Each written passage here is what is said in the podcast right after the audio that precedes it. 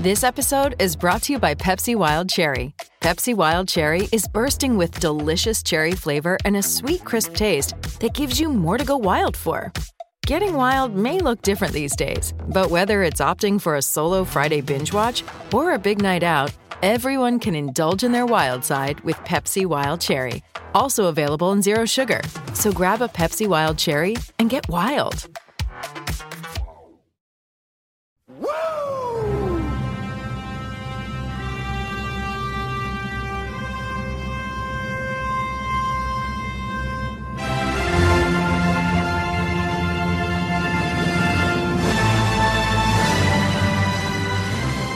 Mark Madden. Welcome to Woo Nation Uncensored, and we're opening today's program with some big news.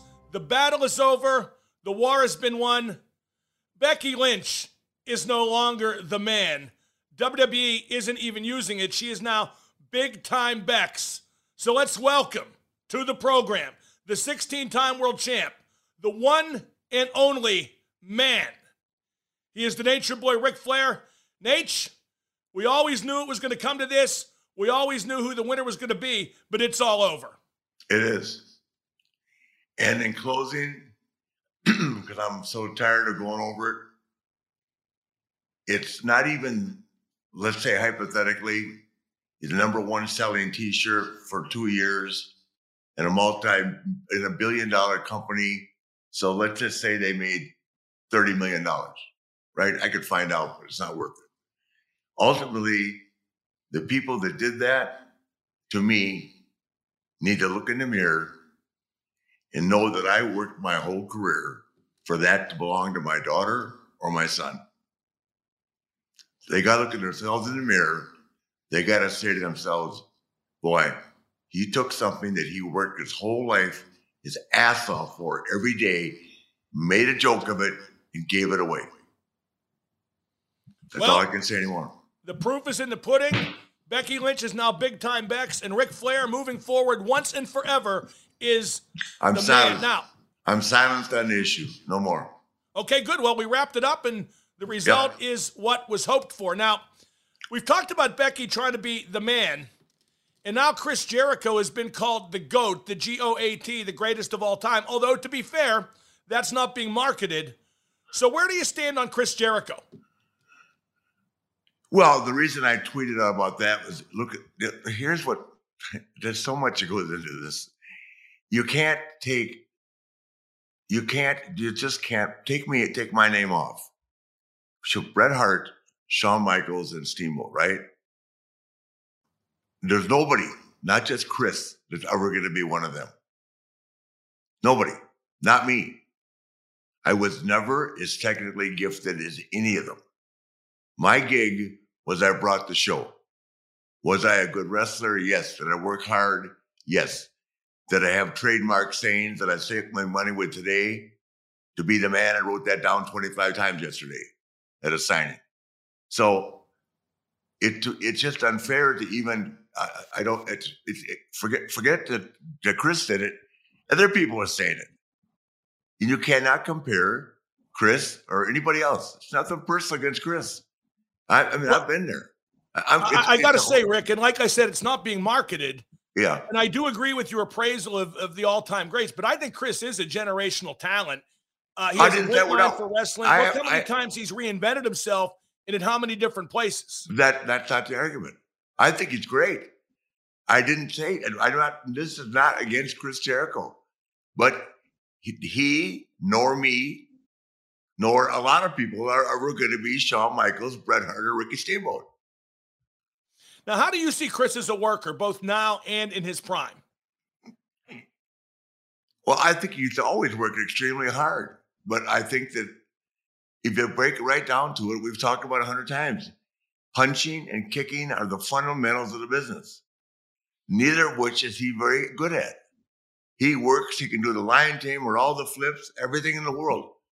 And, this is nothing. But the guys that are the great ones are the guys that never, ever miss anything. By that, be a punch, a kick, whatever, whatever calls for. It. Does that make sense to you? Yeah, it does make sense, but like I said, I, I think he is a generational talent. I think uh, I'm not. I'm not. I'm not arguing that point. And I and think I'll, every, tell you what else he is. He's a man. Chris is a man. Like when he went over to AEW, he called Vince and said, "This is what I'm doing." I mean, he, he always deals with things up front, which I respect him for. He's a man. I'm, I, I like his family. His dad was a genuine athlete, a hockey player at a very high level. But uh, you're asking me a question. This is just my opinion. But I've been around a lot longer than all these guys. Even I'm 10 years older than Bret and Steamboat and all those guys. So I've had the, the, the, the I've seen the greatest. The greatest of all time was Ray Stevens. I've been saying that forever. There's not enough footage out there to prove that. The second greatest is Shawn Michaels. And from there, you can put you can put some pieces together. No, no, I, I see what you're saying. and, and, and, Shawn, by the way, is Chris's idol.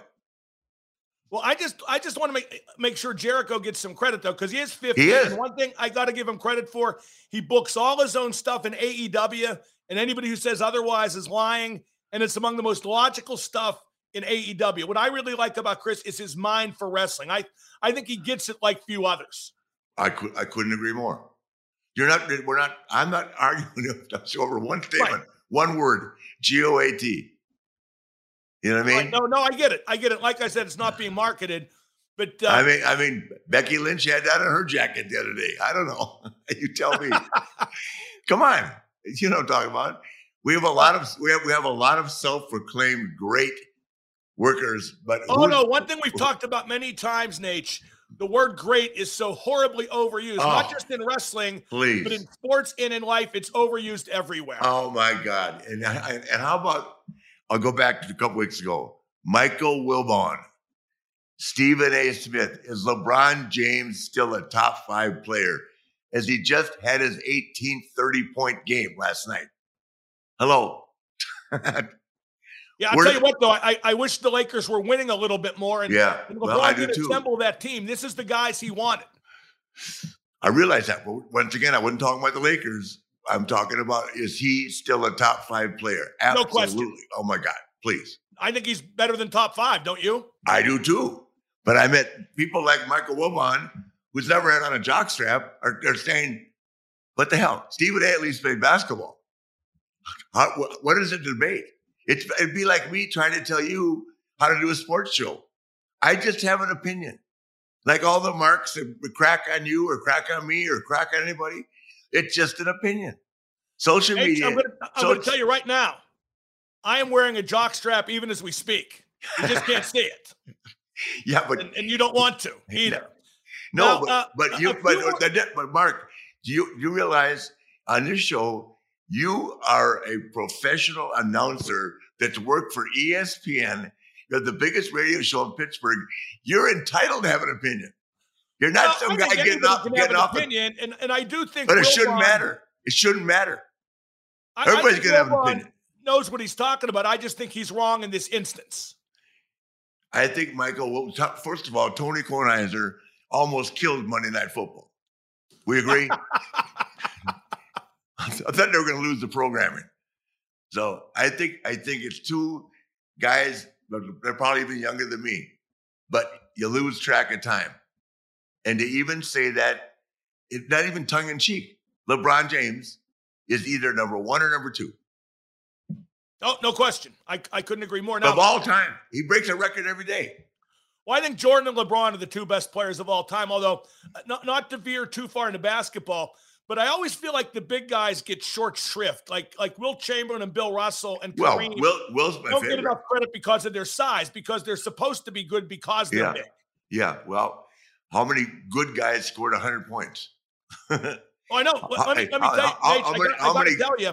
many good guys average 54.6 points a game Oh, no question. and Now, 25 rebounds? Uh, that brings me to my point. Like, even though I think Jordan and LeBron are better basketball players in terms of the skills of the game, Yeah. if you offered me one player in his prime to build my team around, I would take Wilt Chamberlain Oh. in his prime. My God, one of the thrills of my life was meeting him in Honolulu. He was playing beach volleyball over there. And I actually thought, my God, that's Wilt. Tricked Who had more? Who had more women? You or Wilt? God, I don't know. I never. You, I well, you had know- more wives, but I'm not sure that's a good thing. oh wow!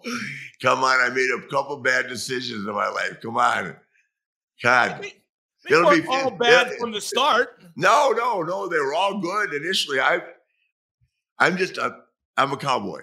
It's tough being married. it's tough being married to Ric Flair. It's I played that soundbite on my show the other day. yeah, it's- Every time I leave Texas, the girls all say, "Look, there goes the all-around cowboy." That's right, and I and I can barely ride a horse. Now, I, I want to get uh, get to the guys that got let go. Some people got let go by WWE, and we're going to talk about William Regal in depth in our friends and foes segment. And hey, as I've often said, I don't want to see anybody get fired, but WWE always looks like the bad guy when this happens because they run their company like a business. They are publicly traded, so they have to look at the bottom line. But they always come off as villainous to the internet wrestling community. yeah, and that's that's that's a horrible thing because it's a business to them. And if and if uh, I don't know the numbers, but if NXT is not making money, they, they they can't keep paying people. So I don't know the answer to that, but I, I look at the ratings, you know, just like I'm watching every show I can possible now, so that I can talk to you intelligently about these things. But the ratings are everything. So who knows? Well, first off, nobody told me we had to talk intelligently before we took this project on. And, second off, uh, it- it- it's just so different from the way AEW does things. And I don't know what AEW's bottom line is, but Yeah, you know, but- nobody no, gets no. fired. More people no. get hired all the time. Yeah, let me point something out to you too. The reason I love Steve Regal and he and I are very close. Uh, I I was shocked that he was gone, but he left. Like he said things, he made comments that were it, it, that- that pointed out point out what a great guy he is. Very He said- classy on his way tw- out the door, tw- Nate. That's tw- correct. It's just like when I left the company. I we just went personal directions. I mean, we didn't have the same vision for me, but because then Nick Khan makes it personal. So just because I didn't want to work there and I want to do stuff like this, so that I can reflect on my career, you know, Nick he buries me. So what do you do? And I, and and getting back to this, how and I need someone to explain this to me. How in God's green earth do you take the Flairs, take that brand and not make it a fixture of that company? Well, I'm not sure they haven't regarding your daughter. I mean, she's still No, very no. I'm, I'm saying, I'm talking about, she, no, she's for sure. I'm not talking about that. I said, how do you just not take that brand? It doesn't come along. Like, or like, Bob, like Bobby Jr. and, uh, and Randy. I mean, to me, those are the things that make wrestling what it is. Ra- Randy's a third generation wrestler and better than both his dad and his grandfather.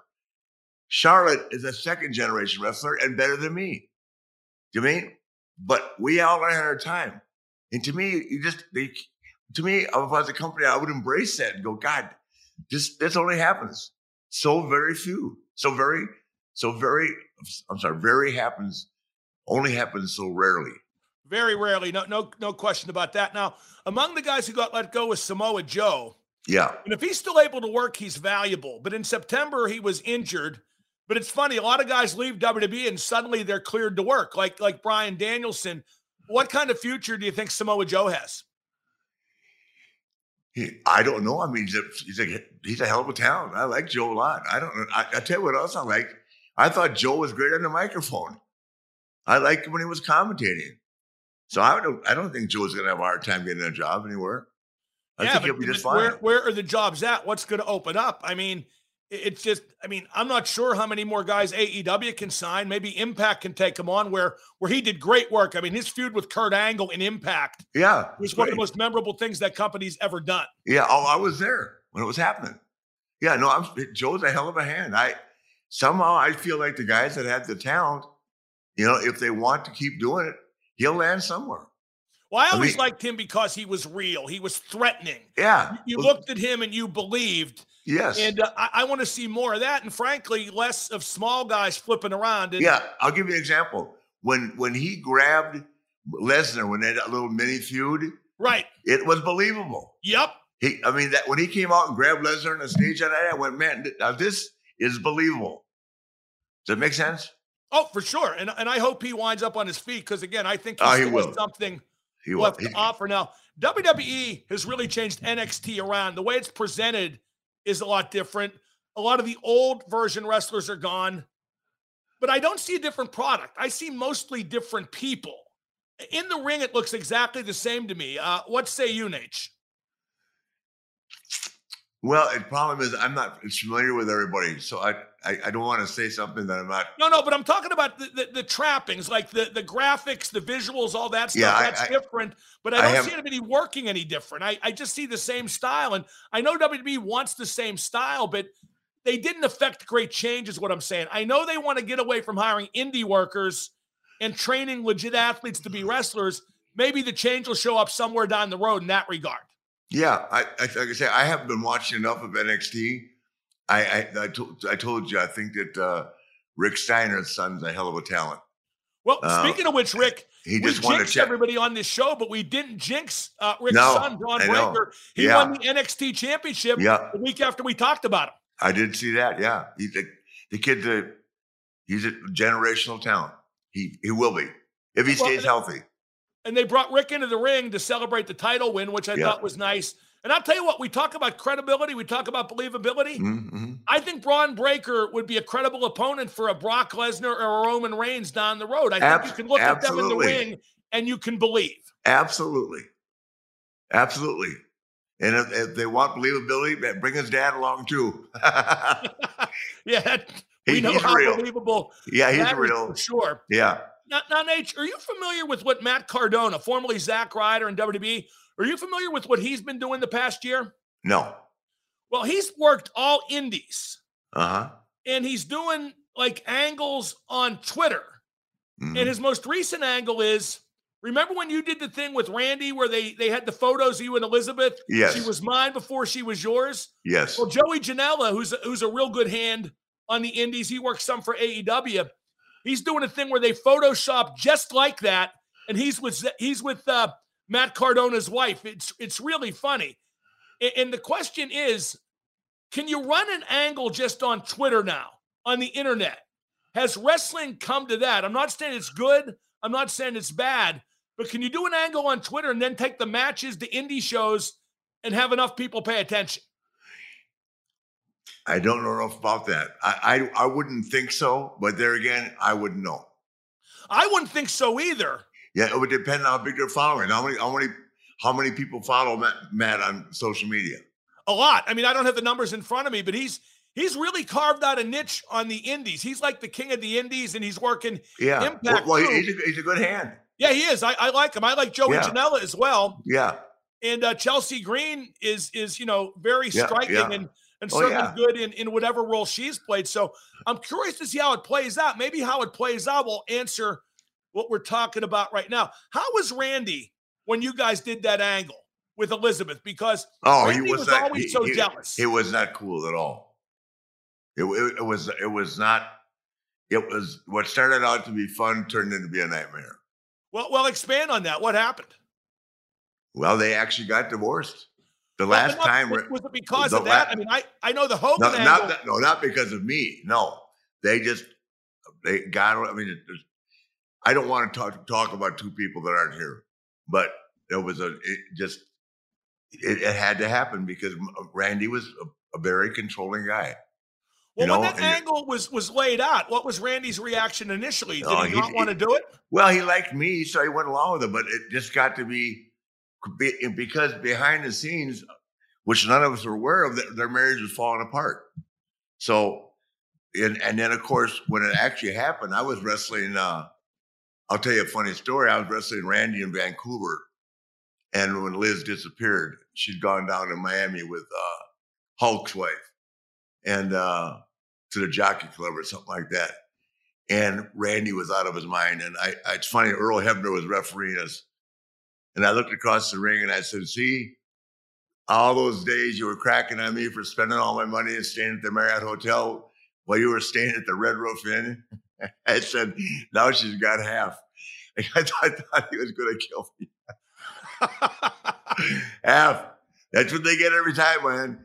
Four times, half. People say, "Well, Ric Flair still working?"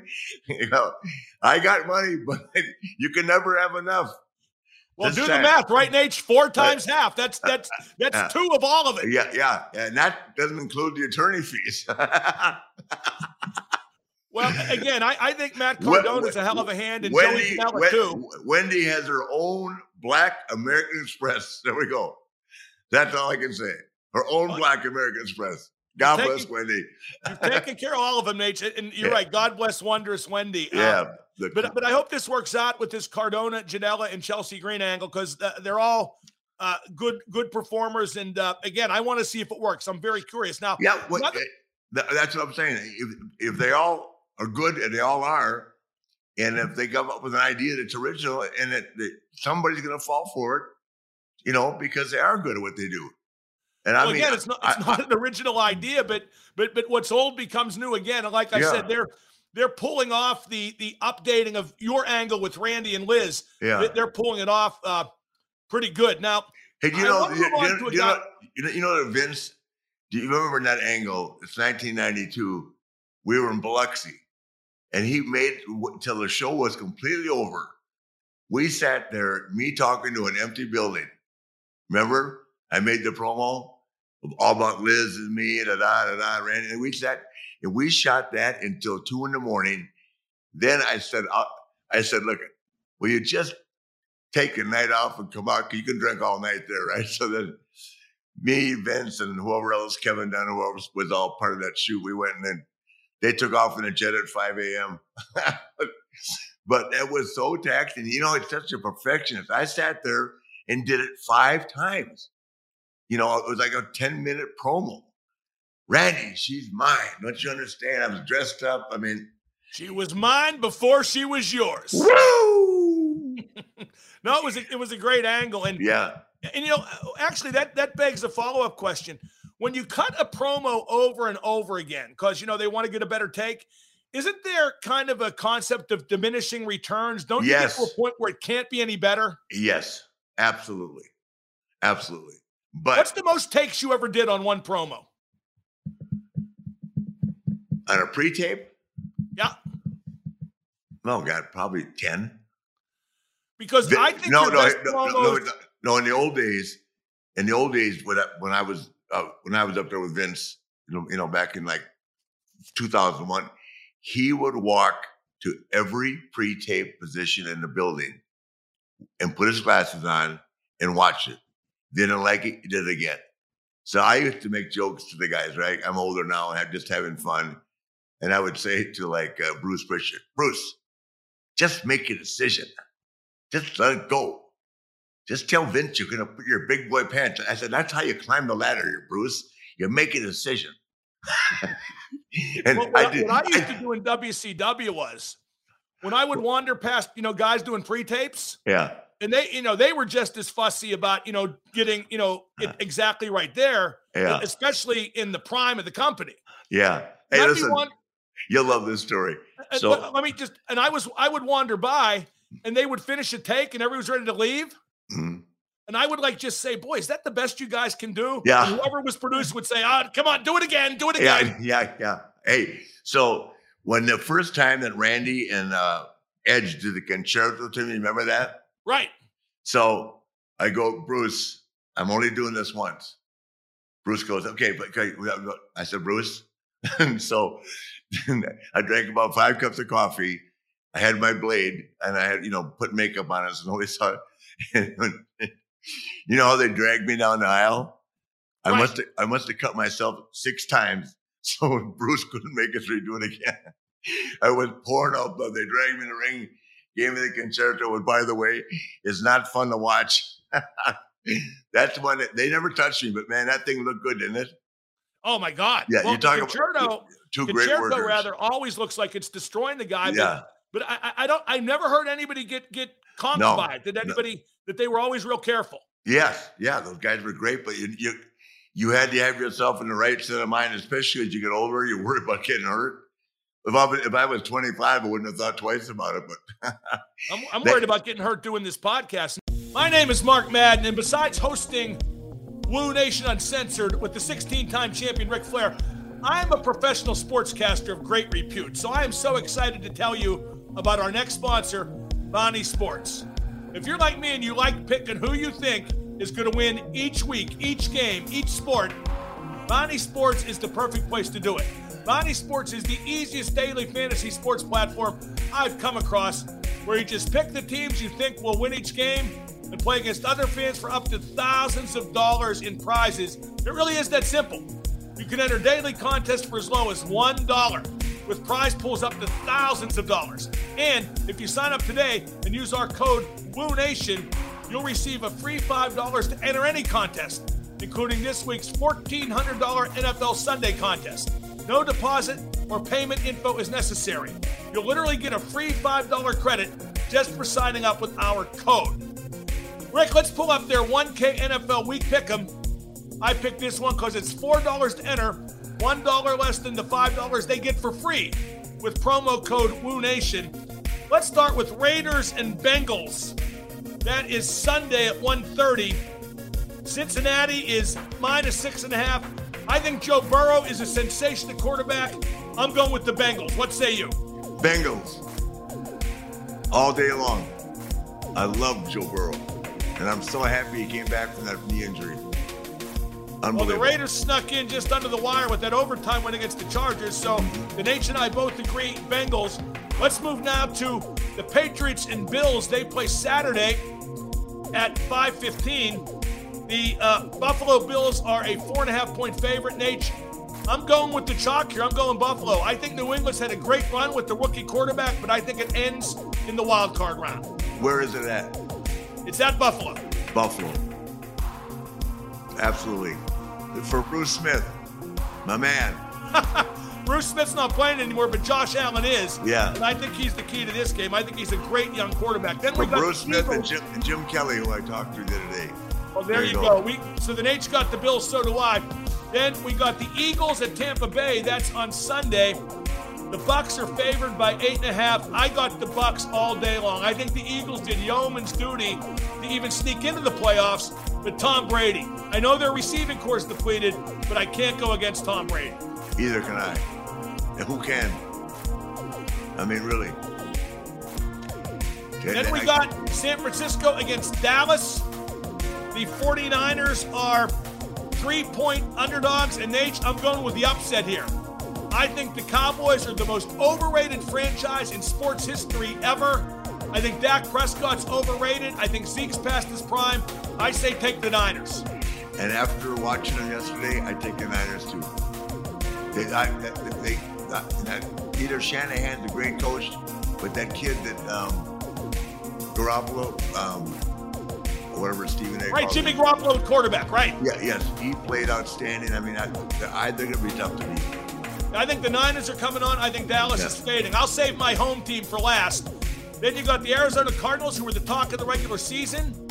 They are at the Los Angeles Rams, who have come on strong. They made some key acquisitions down the stretch. The Rams are five point favorites. I'm going with LA Rams. And I'll tell you, even though I think TJ Watt from Pittsburgh is the defensive player of the year, no defensive player has impact game in and game out like Aaron Donald of the Rams. The Pittsburgh boy, couldn't agree more. I text with him all the time. Boy, we agree too much, Nate. This- Yeah, and, and, and Von Miller is playing playing lights out too. No question. Second Yeah. childhood for Yeah. Von Miller. Yeah, yep. Indian Summer, more accurately, in Los Angeles. And finally, Pittsburgh snuck into the playoffs in miraculous fashion when Jacksonville upset Indianapolis and Pittsburgh beat Baltimore. But they're at Kansas City, who I think is the favorite to come out of the AFC despite being the second seed in the playoffs. Pittsburgh is an underdog by 11 and a half. I'm going with Kansas City to win outright, obviously, to cover Chiefs all day long. I hate to see it end this way for Ben Roethlisberger, but that's how it's going to end. Yeah, sentimentally, I feel the same way about um, about uh, Ben, but um, I don't think that they can beat the Chiefs at Arrowhead. You disagree with our picks? Well, then put our money where your mouth is and use promo code WOONATION to get a free $5 and enter into some contests. They also have daily MLB, NBA, NHL, NCAA football, basketball, golf, MMA, you name it, they got it. They have contests as low as $1, meaning our $5 free can get you into up to five contests. Just go to bonniesports.com. That's bonniesports.com on your laptop or download their 4.9 star rated app on the App Store. Remember to use the code WOONATION when signing up for a free five bucks. No strings attached. Good luck. Woo! Look, we're all adults. Some of us use nicotine to relax, focus, or just unwind after a long day. Lucy Nicotine is a company that was created to help nicotine users find a cleaner option and feel better about the way they consume nicotine. Their latest product is slim nicotine pouches, which contain pure synthetic nicotine and provide the same satisfaction that nicotine users expect, but without any tobacco at all. Lucy Slim pouches use the newest technology for synthesizing pure nicotine in the lab. I'm talking none of the tobacco, all of the nicotine satisfaction. They come in three strengths 4, 8, and 12 milligrams, and three exclusive flavors spearmint, mango, and cool cider. I know a bunch of smokers. My mom smoked for 50 years. Lucy products would have been great for her. My buddy Andre uses Lucy, and it's working wonders. What a great alternative. Tell him, Nate. Thank you, Marco. It's 2022. Don't compromise when you're choosing your nicotine products. Go with the newest tobacco free options from Lucy. Woo! You heard the Nature Boy. Go to lucy.co and use promo code FLAIR to get 20% off your order of Lucy Slim Pouches or any other Lucy products. That's lucy.co and use promo code FLAIR at checkout. Also, I gotta give this disclaimer warning this product contains non tobacco nicotine.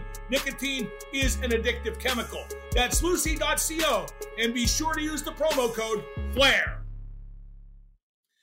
Well, Nate, we got the live podcast on January 28th at Hot Shots in O'Fallon, Illinois, right across the border from St. Louis, which is the site of the Royal Rumble the very next night. And we're going to talk about the 92 Royal Rumble, the Ric Flair Rumble, quite a bit between now and then, and especially on the night. But let's give them a little taste. When did you find out, A, you were going to go 60 minutes in that Royal Rumble, and B, when did you find out you were winning? When did you get that information? Uh, when I got to the building. Not till that night. Not till that night. Wow. That afternoon. Jake Roberts walked up to me in the gym in the morning and said, Hey, congratulations. This is a big deal for you. And I said, What are you talking about? He said, You haven't been told? I said, No. And I got walked through the thing and I had, I had no idea. I was never promised that. They just came up with it. And I, they said, Can you do that? I said, Hell yeah, I could do that. I mean, I've been doing that my whole life. Yeah, it's funny too because when you came in early, you were the second man. Is that right? Yeah. Second or third?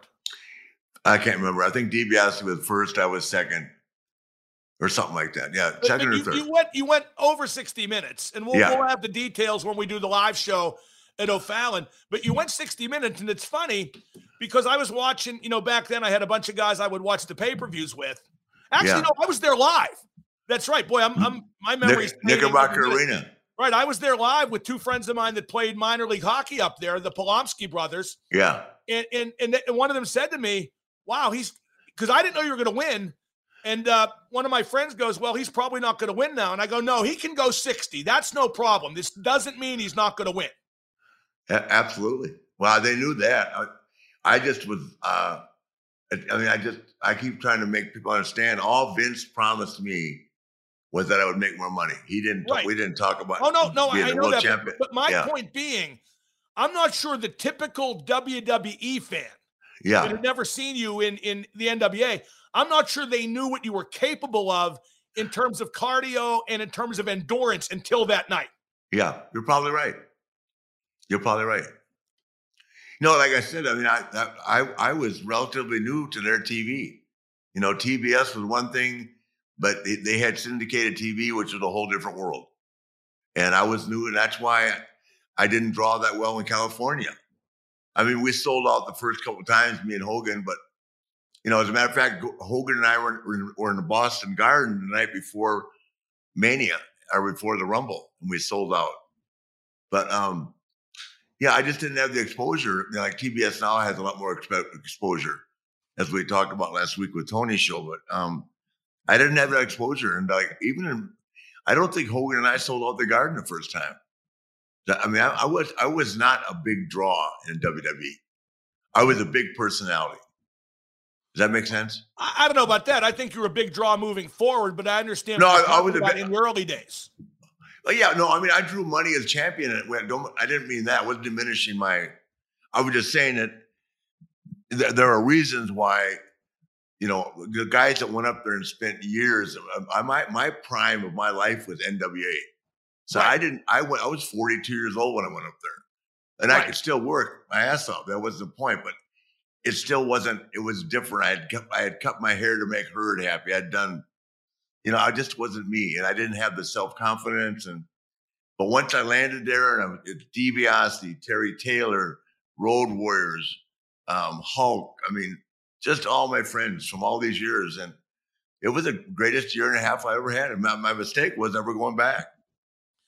Now, Which, uh, by the way, you mentioned TBS. It's worth noting that the first AEW show after the switch from TNT yep. to TBS did over a million. Yep. And it had that main event between Danielson and Page, which yep. uh, which Hangman won in 35 minutes. But yep. I think that's a big victory for AEW to get oh, over a huge. million having switched well, networks. And it's a big victory for those two guys, which I did tweet out.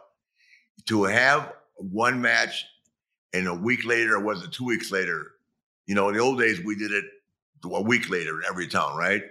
But to come back and have a match that does not that that is as good, if not better, than the first one, even though it wasn't as long. That match they had was insane. Actually, I thought that was a better match than the hour-long draw. I yeah. I thought they packed more into the what was it, 35 minutes? Yeah. I, I thought they actually got more done. And I'm not saying the hour match didn't move quick, but this one moved quicker. No, it was tremendous. I I mean, I I like I said, I barely know either one of those guys, but I'm never gonna take anything away from guys that can work like that. That was phenomenal. Okay, let's go to friends and foes now, our weekly segment. And the foe is going to be Bret Hart, who who you had uh, uh, uh some matches with in WCW, and certainly you two were often compared during the course of your primes. Now, you've been mostly complimentary of Bret, but but sometimes critical. Looking back, what are his pros and cons as a performer? He's a master technician, but um, uh, you know, I just, I, I, I just, like I say, a, he, he's a great worker. I I didn't think that um, he is charismatic in his appearance, his look on that. I didn't think his interview was that charismatic, but it, it had nothing to do with his in ring work. He was a great worker. He was critical of me, saying I was repetitious, and I said, I would say to him, you know, what he's very outspoken about. I'd say, well, when you wrestle someone for an hour, every night for 10 years, you're going to have to repeat something. And that, that finish of his was four moves. If that's not repetitious, I don't know what it is. Oh, wait, wait, wait. Let me see if I have this right, okay? Inverted atomic drop. Yep. Backbreaker. Yep. Russian leg sweep. Yep. Elbow drop from the second rope. Yep. Sharpshooter. Yep. Now, that's off the top of my head. So don't and, get me wrong. I think Bret was a fabulous worker, but if we're talking repetitive, well, pot meat kettle. And you know what? Every time he did it to me, it worked. He won. No question. That's true. I remember. Yeah. I, I, wish I could tell you that I've ever beaten Bret Hart. I can't. well, I'm, I'm a fan of Bret, uh, and I think his his work See, in the look, ring. Go go back to that picture right there. Go back there. Look at that punch he's throwing. But Bret Bret's got the whole package. Oh, no question, no question. Yeah. And like I said, I'm a big fan uh, you, you, mentioned his charisma level in promos. I, I, actually give him probably a bit more credit because I thought his interviews were very earnest. I yeah. thought they came across no, I, very I, serious. I, that I agree with. I said they weren't as charismatic. That's a different word, but it's serious. It's serious. Well, the, the reason why his promos were like that, Ric, and I don't know if this is good or bad, but you know, I don't think any wrestler has ever taken himself more seriously than Bret Hart did. Oh, and, no and I don't know if that's good or bad, but that's the truth. Am I right? I would say so, yeah. Well, we all took ourselves serious, but I played a clip this week where I would, the way I started, I said, so are you the guy that says he is the best there is, the best there was, the best there will be? Because I used to, I could crack Bret up cutting a promo on him because I could just, you know, I, I we had really good chemistry when we were talking, right? I, I tweeted it out this week, that one from whatever, 20 or 30 years ago. We're the best there is, pal. and one time I said to him, Well, you were in a dungeon in Calgary. I was wrestling Brody in Singapore, and the natives were restless for an hour. So, well, uh, again, getting back to Bret's work, he was really smooth. I thought the best part uh, of his repertoire yeah. were his transitions from from offense to defense, defense yeah. to offense, from move to move. Yeah. I thought he could work with any size and yeah. caliber of opponent. He was very much like you, and that he could make inferior opponents look very good. Yeah, no, agreed. Yeah, but see the difference? The only thing that philosophy wise is like, and I used to use using one person as an example because he more than anybody else. But I've done it with Sting. I've done it with Hogan. I, I, I don't. I never saw myself suplex an Undertaker, where that where Bret just had to suplex him. That makes sense. Yeah, Bret had to quote unquote do the impossible, even if maybe in context it, it didn't make sense. It didn't because if the Undertaker is the character, he's going to take a suplex and sit right back up, right? Right. Boom. So if I gave the Undertaker a ball shot, that's what I used to say to him. Sell this, he goes down, right? Right, or we like I when Arn gave him the spine buster, right? in uh, uh, Toronto. And then when he sits up, I mean, it's the reaction from hell. It's a damn, you've got to be in the ring with him to feel that. Because every time you think you have the guy, right? It just, it just, it's in, insane. The guy was so damn good and what a hell of a worker. I, I, I saw when, no, I saw no reason to ever suplex him. well, I remember when the Road Warriors first came on the scene and they would take like somebody's finish and pop right back up. Yeah. And it got yeah. a huge pop, but it killed yeah. the move forever. Yeah, but well, Joel would listen to reason. Uh, uh, not too much, Mike. Mike, Mike was Mike was hard to convince of something different. now, Bret beat you for the WWE title in 1992 on a dark match at a TV taping in Canada. Why yeah. was it a dark match? And, and it kind of came out of nowhere too, didn't it? I I don't think okay. many people were expecting a title change. Well, what happened was the night before, wrestling with Barkley in the front row, the Ultimate Warrior dropped me on my head on a vertical suplex, and I lost that. I got that inner ear thing. So when I when I went to the floor, I rolled up and I went to get up and I fell down. I went to get up again and fell down. And I thought I was having like a stroke or something.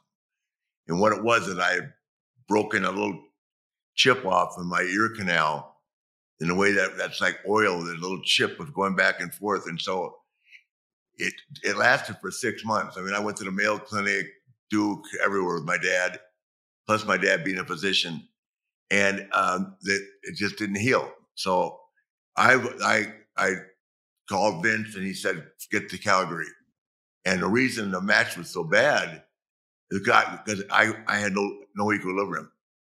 The match sucked because I, I but not I've never had a chance to tell the story I guess publicly, but I had no equilibrium because I went home for six months after that. And it was a short match too, wasn't it? Yeah, I I couldn't. In other words, if Bret slammed me right or gave me a backdrop right, I had to lay there for a minute. I couldn't just get up and feed. Does that make sense? Yeah, you had to collect yourself. Kind of had to, collect, I collect my, yeah, I, well, not collect myself, but I couldn't get up. I'd fall your balance. Over. Your balance had to be yeah. reestablished. Yeah, yeah, and I and I I had that for six months, and then one day I woke up and it was gone. I banged my head against the wall five times because I was going to get a Lloyd's of London check, tax free, seven hundred and fifty grand, and I called my dad. I said, "Dad, it's gone." So I said, "I'm not going to tell anybody. I'm going to get my check." He said, "That's karma. Don't do it." And I and I didn't get it. I went back to work. 750 grand tax free. Well, your wives would have got it anyway. Oh, wow. That's right. You at know, least half. At least half. Your dad was right on the money. He knew he knew what was ahead. Now, um, you, you, know what? You said something earlier that kind of struck a chord. I think you're right. I don't think you ever beat Bret. I know I didn't beat. Who did I beat? Well, you you beat a few, and but oh, I, well, who did I beat? Well, you beat you beat Sting a couple times with the help of five horsemen.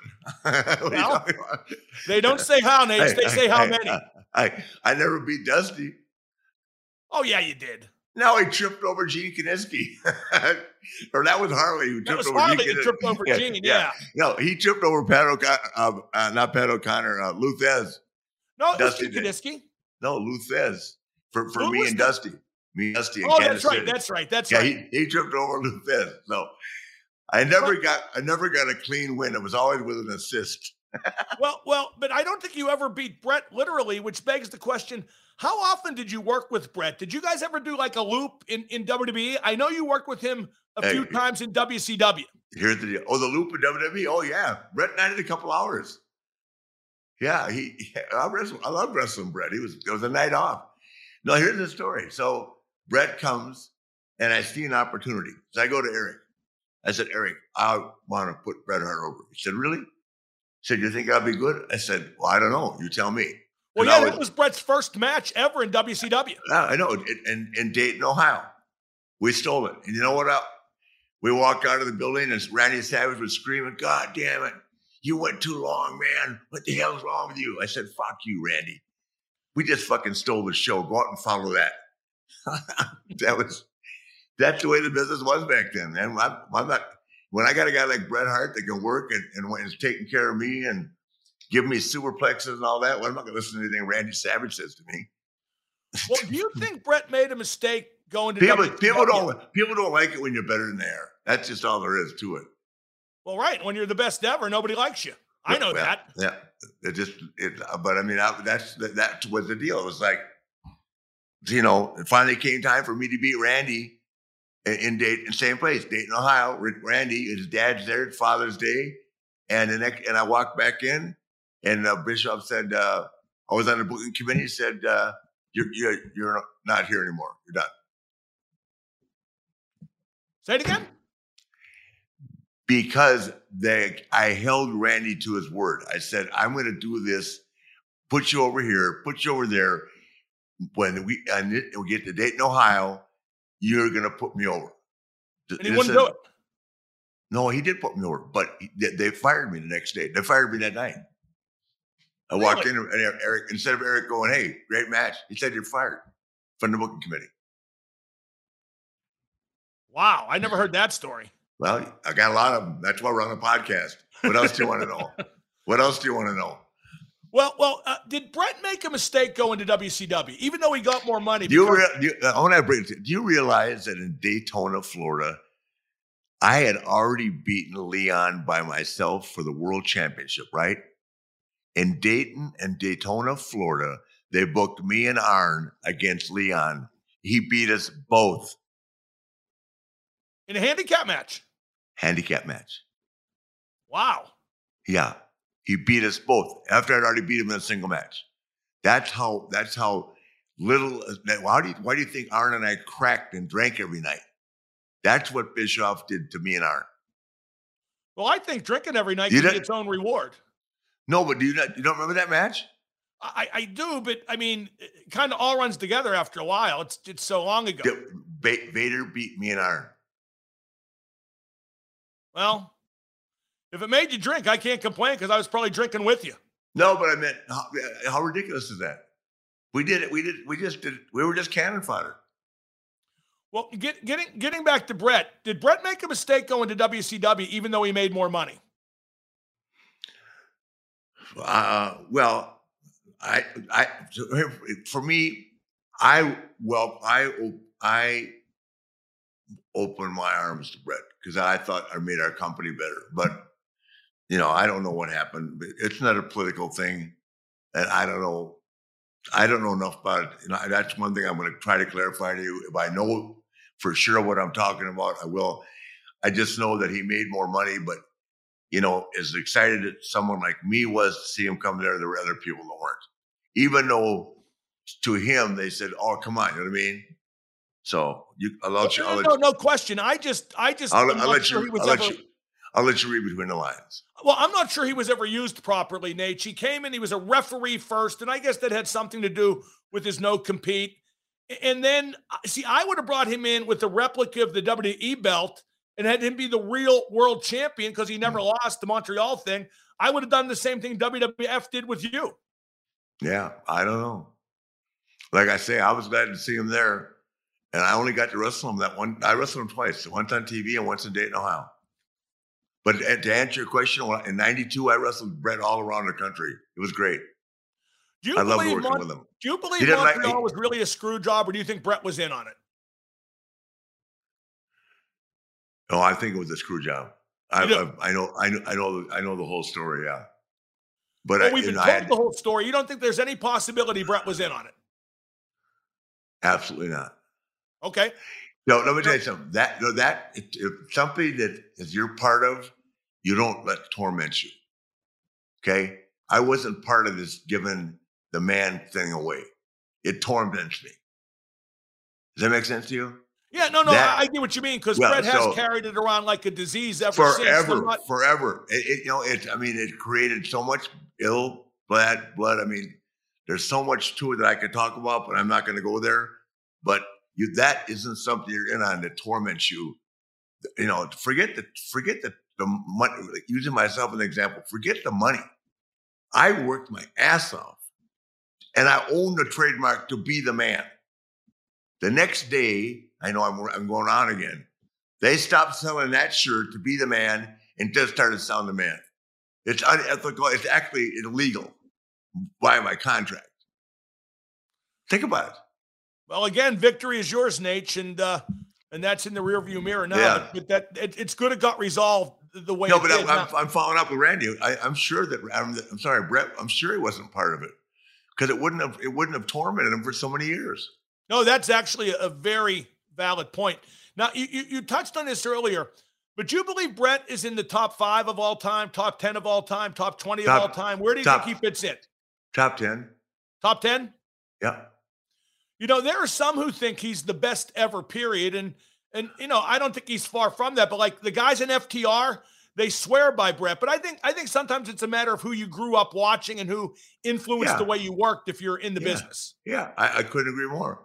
I mean, I can't argue that Bret's not the best of all time. I can't tell you why why someone would say I was either. I, I once again, I think that I, it, I just no pun intended. I brought a lot of flair. I mean, I, I mean, how many guys have got trademark sayings from "to be the man," limousine riding, jet flying, styling, profiling, diamonds are forever. They're all trademarked. They're all mine. What other wrestler has those? Oh, nobody. But, but Nate, Well, I'll give you an but, but- example. But, but that's that's why I'm relevant today. no not question. Because not because of anything I did. So, what I'm relevant today because of all that shit I thought of and said time and time again back in the 80s. Well, I'll give you an example of the argument for Bret is is the best ever or one of, okay? Mhm. Yeah. Because I think you can make the argument that Bret is top 10, top five, maybe even best ever, like Yeah. like Dax and Cash think he is. I always say that the top three hockey players of all time are Bobby Orr, Wayne Gretzky, and Mario Lemieux in some order. Whatever order you want to put them in, I really can't argue that much. I think Lemieux's number one. He's our hometown guy here in Pittsburgh. But there are certain guys in every profession at a certain level where it's tough to argue that they're not. And, and I think Bret Hart fits into that category in wrestling. Absolutely. Absolutely. So who, do, Uh, who do you think is the best hockey player of all time? Bob Probert. The, Okay, the- moving the- on. Okay, the top three are Bob Probert, Tony Twist, and Marty McSorley. See, and this is why we never talk about hockey on this podcast. For the love of God, uh, Who, before- who cares about scoring goals? We want to see a fight. But before we wrap up about Bret, a couple a couple more things. One thing I loved was in WWE when Bret was a heel in America Yeah, and a babyface in Canada. yeah. See, I have never no, seen babyface receptions like Bret got in Canada. Yeah, let me touch. Let me just touch on something. If that hadn't been done in Montreal, it might not have hurt him as bad. But he Oh, took no he- He, took that Canada stuff very serious. No, he thought he was a Canadian national hero, and, and maybe Yeah. he was at some level. Well, to me, was he? I mean, uh, to me, you, you you you could say Bret Hart in Canada. You could say it Wayne Gretzky. I know you don't want to hear that, but Bret meant that much to wrestling in Canada as much as Wayne Gretzky did in hockey. I, I don't think that's inaccurate at all within the context of wrestling. Not- absolutely not. He was that famous. It wasn't the Carpentier. It wasn't the Rougeaus. It wasn't uh, Mad Dog Vachon. I mean, it was Bret Hart. And I've said that before publicly. I mean, if he don't know why I wouldn't uh, appreciate a comment like that. Now, uh, one thing I, we have to go back a, a few uh, episodes ago, we talked about brother versus brother feuds and, and why they don't work and the exceptions. And we totally forgot about Bret versus Owen, which we got a lot of feedback on Twitter. How can you forget that? I don't know. I don't know how we forgot that. That might be the greatest, most believable brother versus brother feud ever. I, I didn't see any of it. Isn't that sad? I did not see any of it. What you were in WCW at the time, correct? Yep. Well, yep. Take, take my word for it. There, Yeah. there were very few guys, the quality in the ring and out of Owen. Yeah, you know, I've only met Owen. I met Owen in passing one time. So I just, you know, I was devastated when I heard that news. Boy, that was I'm, I'm the same. I met Owen when I was with WCW. I met Owen in passing at an airport. yeah. Well, he certainly he was very highly thought of and loved by his uh, Yep. by the people that knew him. So it's just a terrible, terrible situation. And I'm, I'm, you know, like uh, someone can bring up my son to this day. It's been what, thirteen? It's been seven. It's been nine years, right? But I'm sure every time his name is, is comes, his name Owen's name comes out of uh, someone's mouth, and that if Bret just he probably falls apart, like I do sometimes. No question. Owen was a, a very memorable Yeah. uh, performer in person. Let's take a time out here. And while we normally have a lot of fun on this show, this is a pretty serious topic life insurance, specifically Goliath life insurance. Let me give you a pro tip we're all going to die. So before you get a visit from The Undertaker, think just for a second about what would happen if your family stopped having your income tomorrow. With life insurance from GoliathLife.com, what we're really talking about is protecting what you've worked so hard to provide for both you and, more importantly, your family. You see, life insurance isn't about you, it's about those who matter the most to you. Sure, you do a great job taking care of them now, but who would do that if something awful happened to you? I just lost two friends in the last year and a half, one 42 with two kids, the other 46 who left behind a wife and three kids. Thank God they had insurance. And hey, I hear you. Nobody wants to think or talk about life insurance. But think about this you might not get in a car accident, but you have auto insurance. You might not get sick, but you have health insurance. So we'll protect our car and we'll even protect ourselves from like crazy medical bills. But will we protect our family?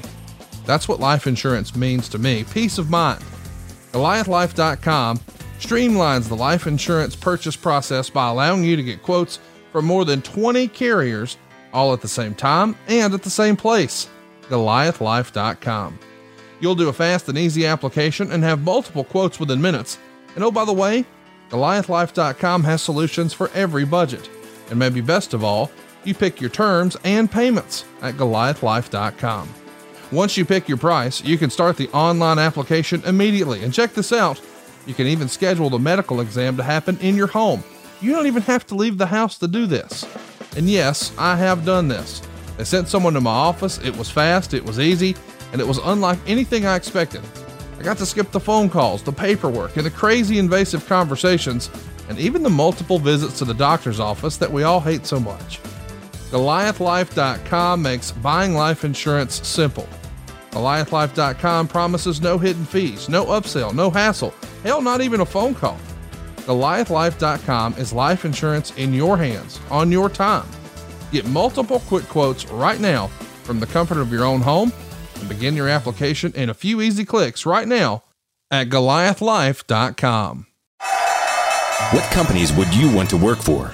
Just Capital is a nonprofit that tracks which companies are a force for good. Companies like Bank of America, which just earned the prestigious Just Capital 2024 seal. Bank of America is ranked number one in the banking industry and number one for their ongoing commitment to workers, offering best in class benefits, including a minimum wage of $25 an hour by 2025. Visit justcapital.com to learn how a just business is a better business. Furnished by Just Capital.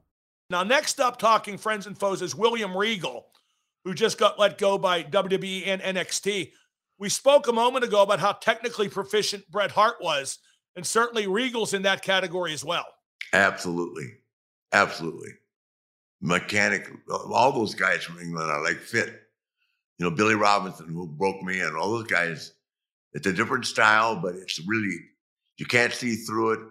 It's solid as hell. I mean, without those forearm shivers that the guys have, like like Dory used, if you don't, if you don't, if you're not ready for that, it'll, it'll knock your teeth right through your lip. Yeah, uh, you're, and you're right. That's very accurate. The English style, the semi-shoot Yeah, style, and yeah. heck, in, in Billy Robinson's case, an all-out shooting style, he was yeah. very respected in, in that regard. Yeah, and it's realistic. but now, but, but but Billy was a bully, and uh, and Steve and uh, and Fit weren't. right, right. Oh, big, big difference there for sure. Yeah, And, uh, and it's realistic. And I'm not sure realistic is necessarily a strength these days. I'm not sure the fans expect it to look real anymore. oh, I think they do. You know, once again, well, here's the deal. They, I, and I don't understand all this, but um, um, the um, the pace of the of the of the matches is so different now.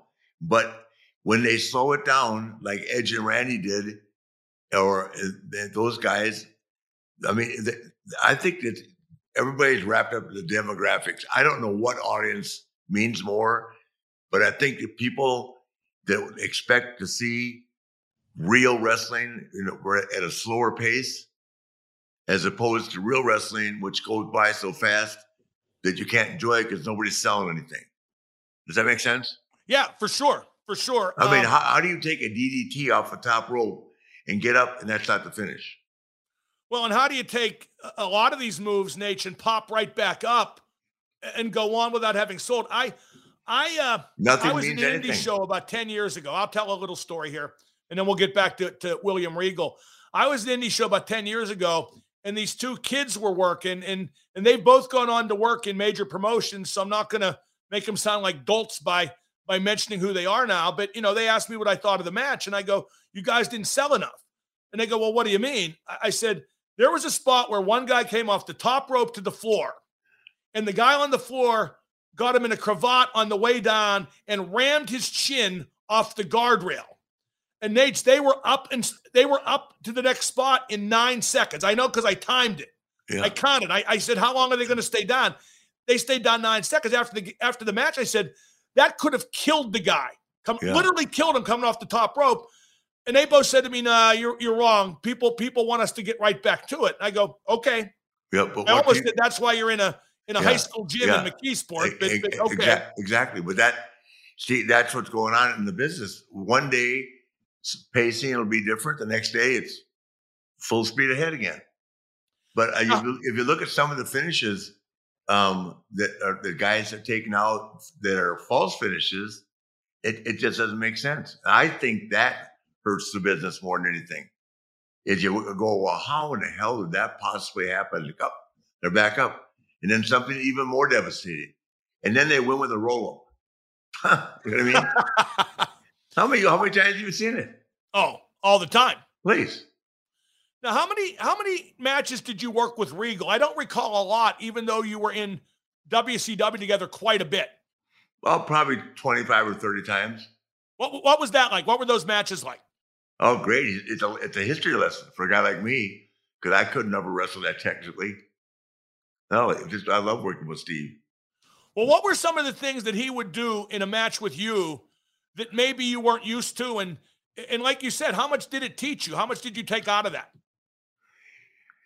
Well, that's it's it's important for every wrestler to understand. You could take something thirty years later and see something if you have that have that opportunity. And I took a lot of what Steve did.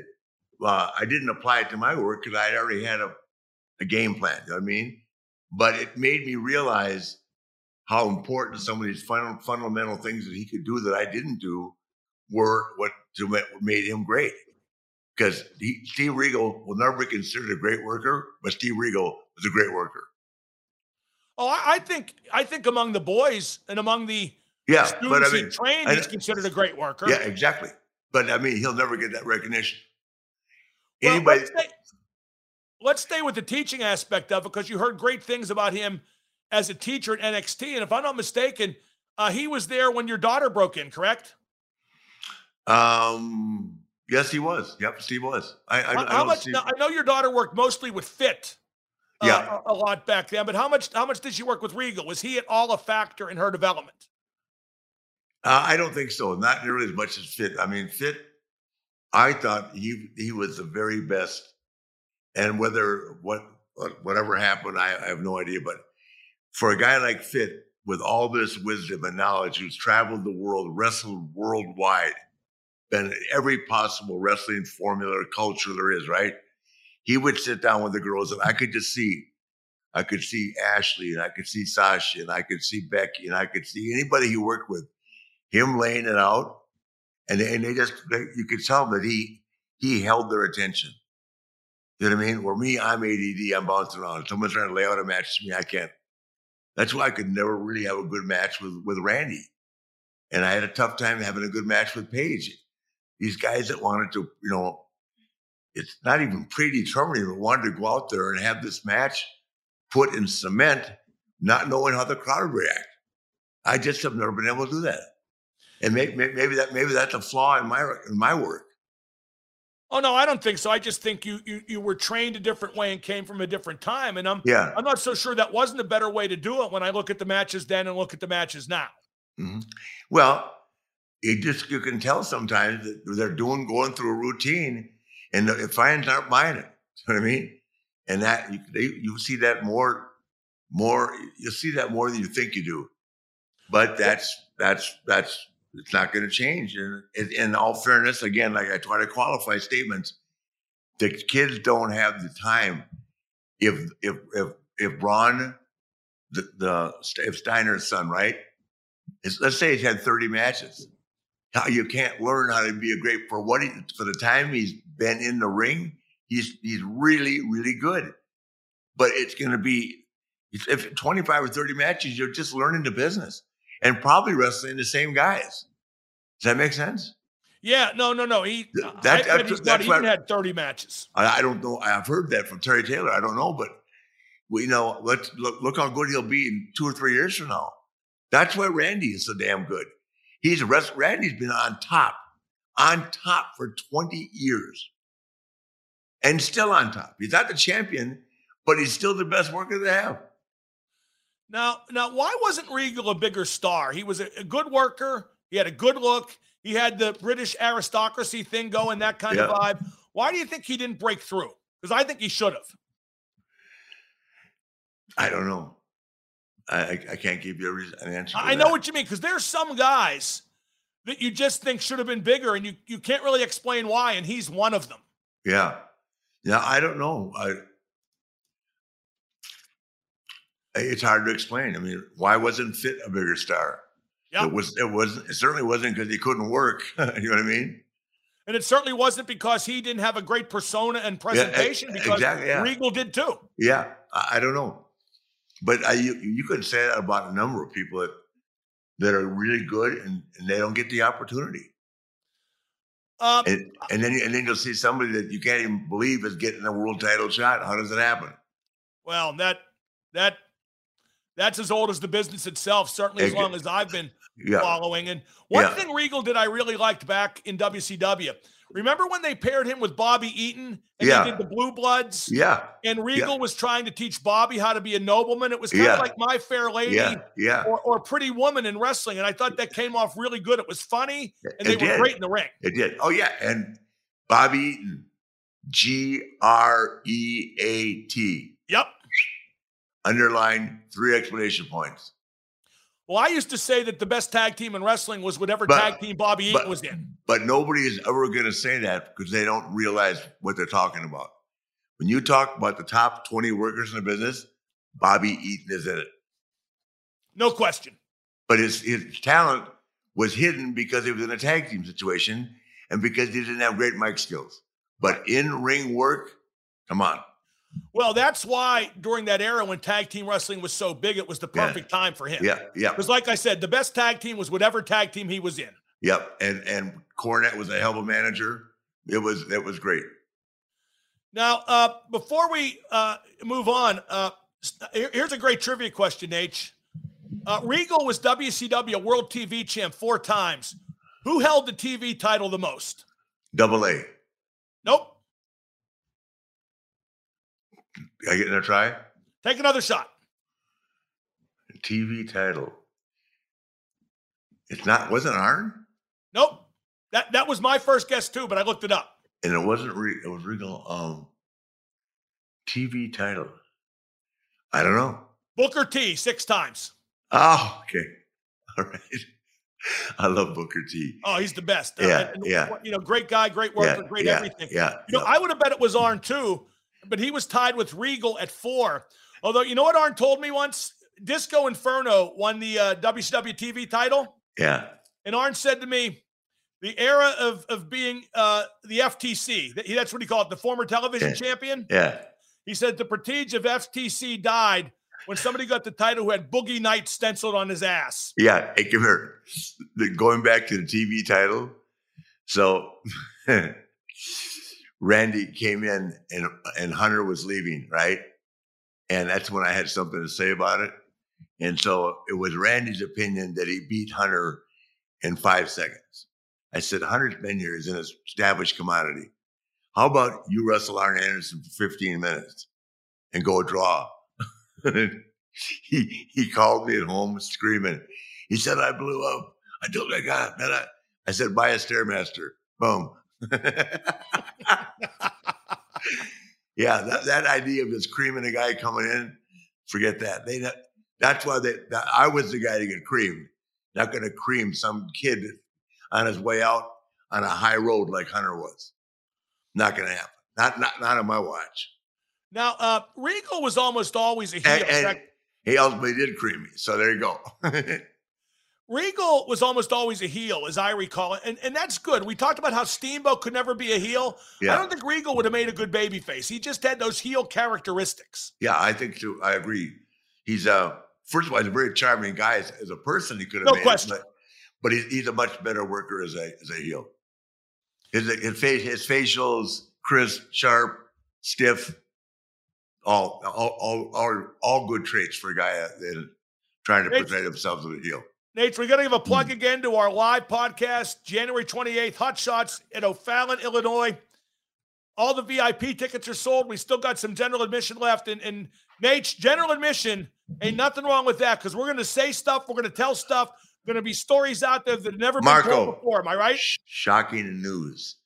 There are 44 tickets left. That's it. Yeah. And if they're not gone, I'm going to buy some for the flight attendants on the flight I'm in. We'll fill it up. Well, that strategy's worked before, as I recall. you want to go to the matches? Yes.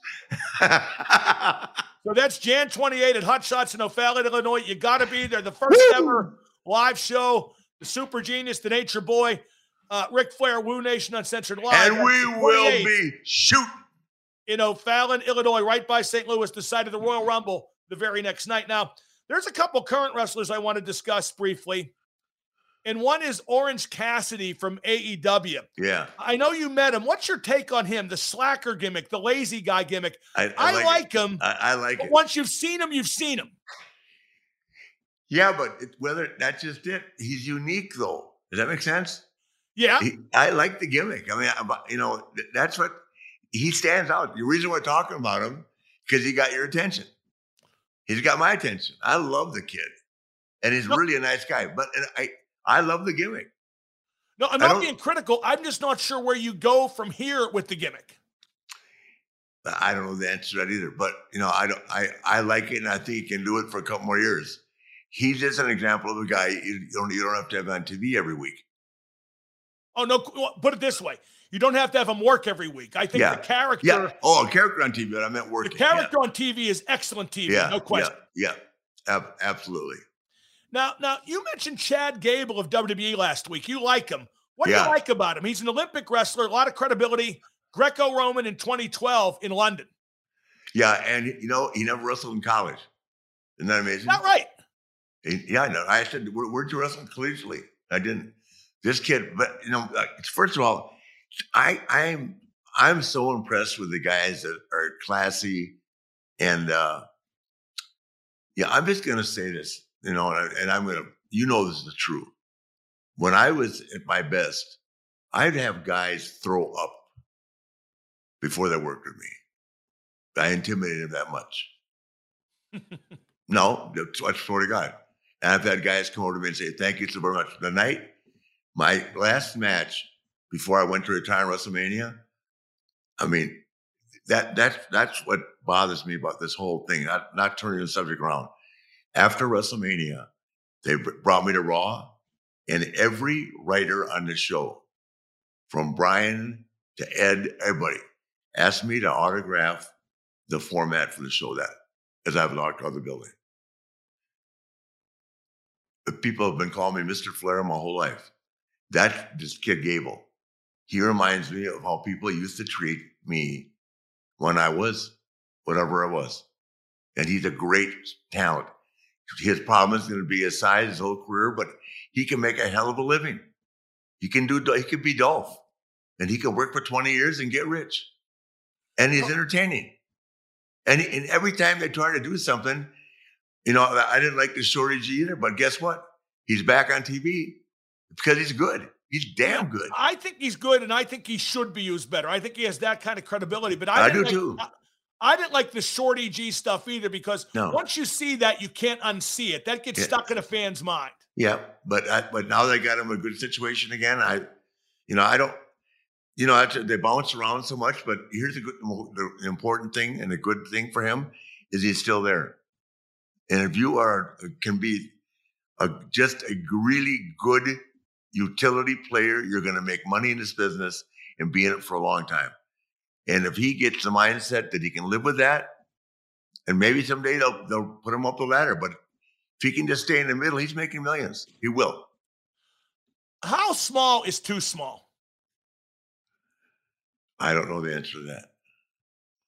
Because he's five eight, I think that's on the lower limit. Like this guy, Jonathan Gresham. I don't know if you've ever seen him. He's five foot four and he can work and he's very credible with the way he works. Mm-hmm. But but I just don't know how small is too small.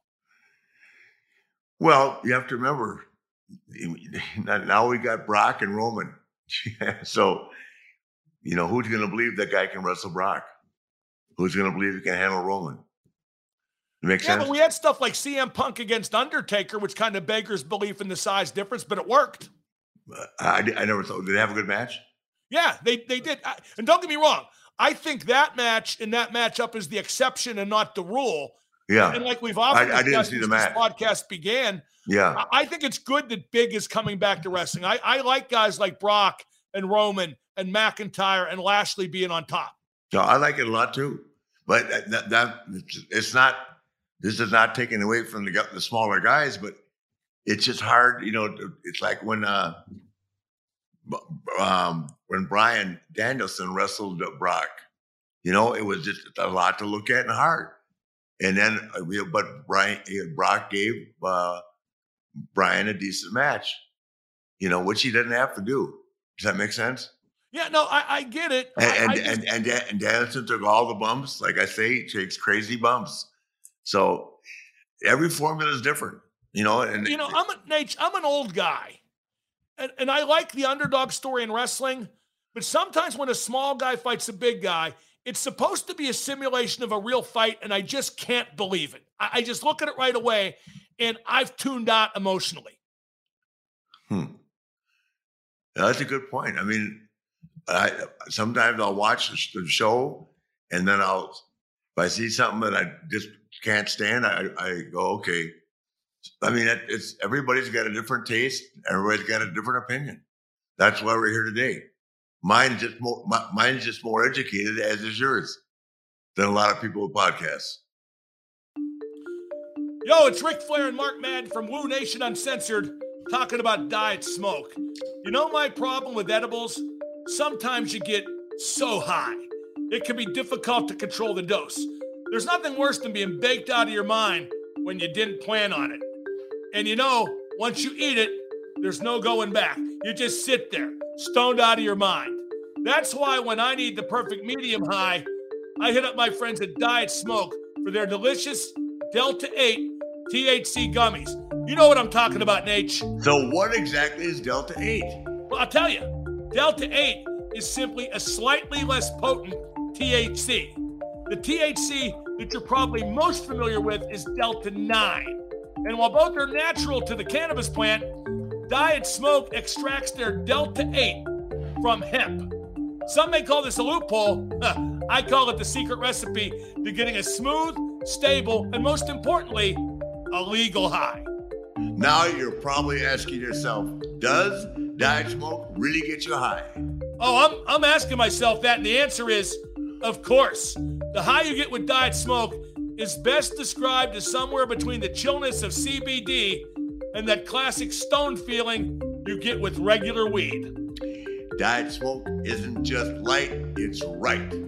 You got that, Nate. It's just right. Plus, Diet Smoke comes in two delicious flavors blue raspberry and watermelon. I like blue raspberry, but Nate likes watermelon. I say try them both. Each gummy is infused with 10 milligrams of Delta 8 THC derived from American grown hemp. And you know what they say? Buy American, get high with American. Also, Delta Smokes Diet 8 gummies are low in sugar, fat free, and delicious. Oh, and did I mention they're legal? So, when CBD isn't enough and traditional THC is too much, enjoy the smooth buzz of Diet Smoke. Go to dietsmoke.com and use the promo code FLAIR, F L A I R, and get 20% off your order. That's dietsmoke.com, promo code FLAIR for 20% off. As a special offer, Diet Smoke's coupon code can be used on every order. Diet Smoke is legal in most states and it's non prescription. Just check Diet Smoke's website to see if they ship their delicious gummies to your state. Diet Smoke's Delta 8 THC gummies are not for use or sale to people under the age of 21. Please use responsibly.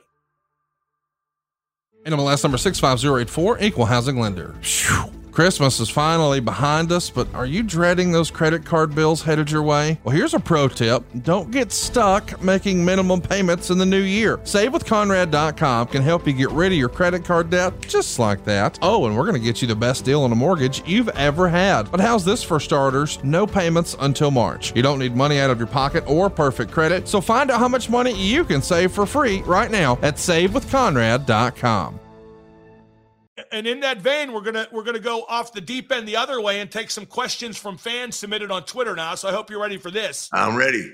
Uh, Mr. T, not the Mr. T, but Mr. T tweets, "What's the fave match you've ever had with Hulk Hogan?" And and that's a good question, H, because the one I remember most was the retirement match in 1994. That was Halloween Havoc in October of that year. Yeah. Well, that was the most fun because of Sherri, but the I mean, I just had fun wrestling Hulk whenever I had a chance to. But I, I think probably our best match was that one in Orlando that kicked off the uh, the company and, and, got enough money in the bank to start Nitro, which I didn't know about at that time. Where where Shaq was there and uh, right, Sherri was with me and uh, Jimmy was with him, and then of course the one the Halloween Havoc that you were at, where I was going to retire. Um, then of course they brought me back a month later um, so, uh, but with, because Sherri was so damn entertaining, I mean, she climbed on top of the cage and Jimmy grabbed her and her dress came down. And I mean, just so much chemistry all the way around. And Mr. T looking at me going, You ain't gonna hurt me, are you? You ain't gonna hurt me, are you? I said, I'm not gonna do anything to you, man. What are you talking about? He said, I, I, I don't I don't know what should be in that cage, you guys. Yeah, that's the way he talked to me when I see you. Well, I remember Muhammad I, Ali was there too. Remember? Eh, yeah, of course. Tommy Hearn, the, Hitman, was there. And I have a picture. Now listen yeah. to this, Nate. I have a photograph of me, you, and Muhammad Ali. Yeah. And I can't find it. Oh, I got it here. It's somewhere, but I can't find it. I would have that on top of my coffin at the funeral. Yeah, that was yeah. amazing. Yeah, and that was fun. It was a great show. And nobody remembers the matches. I, and I was at a, a couple of them the one in Pittsburgh, and I forget where the other one I went to was, but you and Hogan on that house show loop when you first got to WWE. Mm-hmm. And, and, like I said uh, in a previous podcast, you got a very strong babyface reaction. Not totally, but it was kind of a split crowd. And I'm not sure the powers that be like that. Probably not, but um, yeah, I'm just I'm just basically talking about the context of the match. I loved he, he was so over.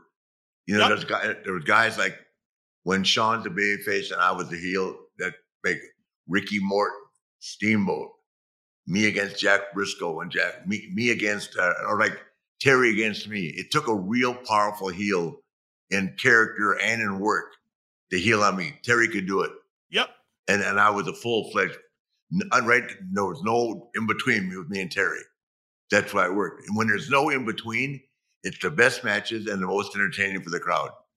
I And really liked you and Ricky Morton when Ricky had that little Oh, yeah. run with you. Yeah. Uh, the Carolinas loved Ricky. They went nuts. Nine hour draws in one week. Wow. Yeah. Monday, Tuesday, Wednesday, Thursday, Friday, twice on Saturday, twice on Sunday. How did you feel by the second hour draw on Sunday? Oh, I was, I think Arn had the car full of beer before the match was over. Well, Beak, let's go. I've been in that car and I've had that beer, so that doesn't yeah. shock me at all. Here's, here's one from Florida Mike. Mhm. What were Ric's thoughts on the Trish versus Charlotte match from SummerSlam 2019 in Toronto? Since Rick had, had worked with Trish in the past, uh, boy, that was a good match. And I do consider Trish Stratus a top echelon worker. Oh, and if I do memory serves, she hadn't worked very much for like 10 years They- going they into tore that match with they- your daughter. They tore it down. Yep. They tore it down. And I told Ashley, you know how honored you should be? I mean, she was. The Trish Stratus wants to wrestle you. I mean, that's this is Trish Stratus, who's, you know, gonna be one of the top stars of all time in the company. Uh, and, and I feel that sincerely. She's a wonderful person too. But for someone of Trisha's status or level to reach out and say, I want to have a retirement match in, in my hometown, are you kidding me? It was absolutely fabulous. Uh, that, that I mean, that'll, that'll, be a, something that Ashley can talk about the rest of her life. no question. And, and like, uh, And treasure and treasure the minute. and it was a great match. Yeah, Just It was- not a it- good match, but a great Well, match. It was great, and man, they worked their ass off all week long. You know, Trish stayed in great shape. Well, I think that was good for Trish too, because you know when she was in her prime with WWE, it was Uh-huh. kind of the TNA uh, era of talent, and, and, and Trish was certainly a very attractive woman, but she could go uh-huh. as well. She could work, and that kind of got lost in the shuffle during the prime of her career. And I think it's good that she, along with your daughter, were able to give us a reminder. I think it was great, and they did. They were at a hell of a match. Now, here's one from Nikki Six, not the Nikki Six. Boy, we get a lot of imposters with these tweets. Had Eric Bischoff successfully purchased WCW, would you have stayed with WCW or was one last run in WWE always your goal? That's a good question. Oh, oh God! I told you the happiest night of my life was the night they closed down. Why would I sign up for it again? Are you kidding? well, you and Sting wrestled the last match ever, correct? Yes, but neither one of us had been in the ring. It was horrible. Wasn't that bad. I saw it. Oh God, I had a T-shirt. Steve had he just had shoulder surgery. I, I was a cosmetic nightmare. Hey, you're trying Hey. to sell merchandise. That T-shirt sold thousands. Yeah, I, well, I, I never got paid. So I- I- I- hey, I- me neither. I wasn't there. I'd been fired two months before. they, they go A, B, C, D, F. They forget about F and on merchandise all my whole career. No merch, Nate. Here's one from Wahid who says, "Did Ric like wrestling Bruiser Brody? I never saw you work Brody. I mean, I- I'm I sure you loved it. did, but I, I never it. saw it, not live and not on TV. Yeah, I loved it. Yeah. How I often felt- did you work? Oh, I probably wrestled Frank. Um, God, over the geez, probably I probably a hundred times. And and he wasn't. He, was really safe, wasn't he? He wasn't Yeah, crazy yeah. like you would think. Well, he was, yeah, you know, he was very safe. But I mean, he, he never hurt me, never. Looked like, I mean, those- those kicks and all that. You, I'm not saying they weren't in there, but we did a finish one night where I suggested in St. Louis where I threw a chair into the ring, which which was hard to get by Sam, and uh, they were filming it for Japanese TV. At the Checkerdome. It was sold out, slam. Where Brody, I said, "Can I trust you?" where he threw me in the corner. I did the flip and ran down and went to jump off, right? And he caught me midair with a chair, boom. And I swear, I wish that was on camera somewhere, but yeah, he was a big, imposing guy. But uh, if he respected you like he did me, it was it was a night off, and I I really felt I really felt like I'd accomplished something. Even Bret Bret's name been on the show for the last hour and a half. Bret said to me, "What was it like wrestling Brody?" And I said, "It's it's hard to explain." especially for an hour, because the big son bitch would never get tired. You never get tired. Unbelievable. Uh, I'm surprised Sam Muchnick let you do that finish with the chair. I really am. I said, all right. It took a lot of finagling, but we did it. That wasn't the finish. The referee was down. He hit me Uh, with what, it. what was the finish? An hour. Wow. Yeah, we won an hour. Were you Yeah. world champ then? Huh? Were you the world champion then? Yes. Wow. I would But like see, to see I, I, that. I, I wrestled him in. I, here's where I wrestled him. Can, I wrestled him in Kansas City, uh, some other towns in the Kansas City territory, and I wrestled him in St. Louis. And I wrestled him in Japan. So maybe I'm thinking maybe 75 times, but they were always to an hour draw. Now, uh, here's one from Shep. I would love to know what you think about wrestling in North Korea. What was it like? Now, that was at Collision in Korea, two nights in North Korea, April of 95. And that was a crazy trip. There was a documentary. North Korea was a dictatorship as now and a scary place, correct? Yes, very. What was it like for you? Well, I was uncomfortable from the time we got there because they took me and Ali and separated us from everybody else. Took us to a different hotel, so I wasn't even in the same hotel with all the guys. And then they, you know, they, he and I were the royalty, I guess, of the event. Uh, I had never wrestled Inoki. I'd never even met him prior to that because I was always working for Baba as a world champion. Um, or I think I'd met him, but anyway, we never got to talk or anything. We just got in the ring. I said, I, a referee said, "You okay?" I said, "Yeah." He gave me the finish. I said, "Yeah." I said, "Just tell him to trust me." And then he came back and said, "He, said lead away." So it was good. We had an average match. We're not we're not being in a ring and not being that familiar with each other. Yeah, yeah he and Fujinami, I, I could work with those guys all day long. Muta, So, wait, you never talked with Inoki about the match till you were in the ring. I never saw him until we until we got in the ring. The whole Wow. tour, the whole trip. And the referee gave you the finish and you just did it. Yeah, yeah. No, I, I just, I, I just said, what, what do you want to do?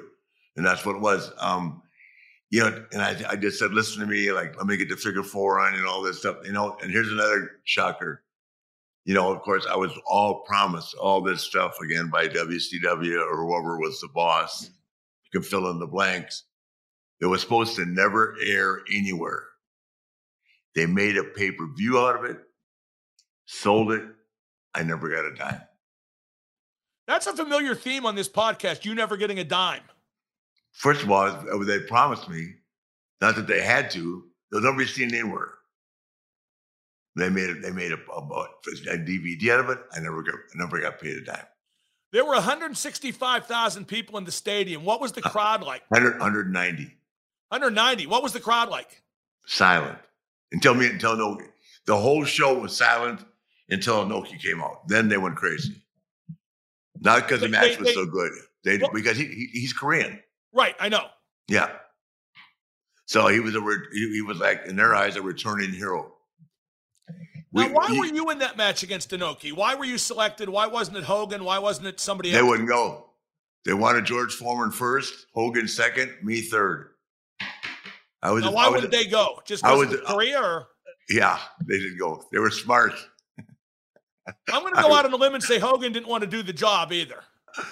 Here's Eric Bischoff. You're going to be more famous than Lawrence Taylor. okay, let's do this. That sounds good. I see LT all the time. I say, Am I still more famous than you? I, Now, now you were in a different hotel. So, how many days were you guys there? Because that must have been a long Five. time.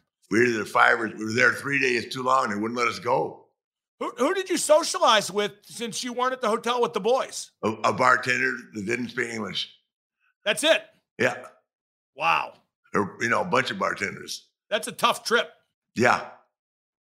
Yeah, you know what's his name? Scott Norton was cussing out, cussing out his what his stay with talking to his wife, Tammy, and they cut off Norton's phone. Right. And somebody came to see him, he said. Um, that's pretty scary. Very heavily scrutinized. And finally, When- from when- Clarksvillian, when- When we landed in Nagoya, I literally got off that private jet and kissed the ground.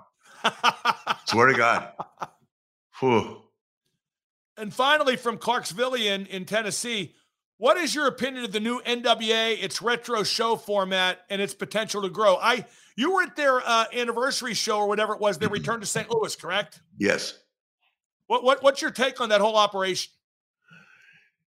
Well, I think the people that run it are great. I, I don't I don't know them that well. Um, they um, they treated me like a god, and as, that's why I'm so excited. St. Louis has been one of my better towns. like I, I, consider St. Louis like for me to work in like um, Greensboro or Charlotte, and we sold it out, and the show was great, and they gave me. I said, the guy said, "How long do you want to talk?" I said, "How much can I have?" He said, I told the story. He said, "Who tells Ric Flair how, how long you can talk?" I go, "Well, I haven't heard that in a while." But and they gave me about a they gave me about a ten minute promo. It was great, and I just said the truth because then in that very ring, that very building, at the Chase, I'd wrestled Pat O'Connor, I'd wrestled Gene Kiniski, I'd wrestled Blackjack Lanza, Blackjack Mulligan, Dick the Bruiser, Harley Race, I mean, did I say Pat O'Connor? Um, oh, Terry, Dory, Jack. I mean, you're talking about legendary people that nobody in this business has wrestled besides me or them. There's three of us left, three living, traveling world champions. Me, Dory, and Terry. And Terry is hanging on. Dory, and I'm not sure how his health is, but when you do that for a long time and you wrestle all those hours and all that, and you look back and you know you see you've gone through hard, good good times and bad times, but you've given so much of your career to have it be disrespected, not going back to where it was. It's it's hard not to swallow. But that night I was Ric Flair again, and they made me feel special. And guess what? They paid me. Well, Naitch, you're always Ric Flair. Don't sell yourself short. And you're no, I'm not. I'm just saying. I'm, I'm explaining how it's changed. Even when I was a world champion going to Japan, I would get off a car. This has nothing to do with either promotion. When I first was a world champion, I would land. They would pick me up in a limousine. The other guy is riding a bus. I'd go to a hotel in a press conference with 100 people.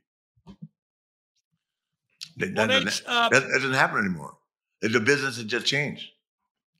Well, we're going to take we're going to take it back to like it was on the 28th at Hot Shots in O'Fallon, Illinois yeah. for the live Ric Flair podcast. That's 40, going to be all the way 40, live. 41 tickets left. Uh, they've sold three more. You said yeah. 44 before. I know, but three. No, I, I just got pulled it up on the phone. Wow. Well, 41. well, 41. And if you're not there, it's going to be SRO. No question. It's going to be unbelievable. Can't hey, wait. Hey. Going to be shooting. Well, we're going to talk about the Royal Rumble in 92 at Great Link. We're going to talk about your history in St. Louis. We've only scratched the surface on those topics. Am I right? Absolutely. You remember that St. Louis is the home of the Black Scorpion. yeah, we'll bring that up too. just, just don't bring the costume. Stay. Don't bring the costume, please. I'm begging you. No, I left it. Uh, you, you, you, you, you, have the Black Scorpion costume? No, no. I, I, I think a uh, a girl that did room service has it. well, and, and, probably deserves deserves it, and then some. Naitch, great stuff. The sun is peeking in, so we got to wrap it up. Woo! And we'll do it again next week. Thank this you. Is Woo Nation Uncensored? I'm Mark Madden, and that is the greatest wrestler of all time, the Nature Boy. the Nature Boy. Woo!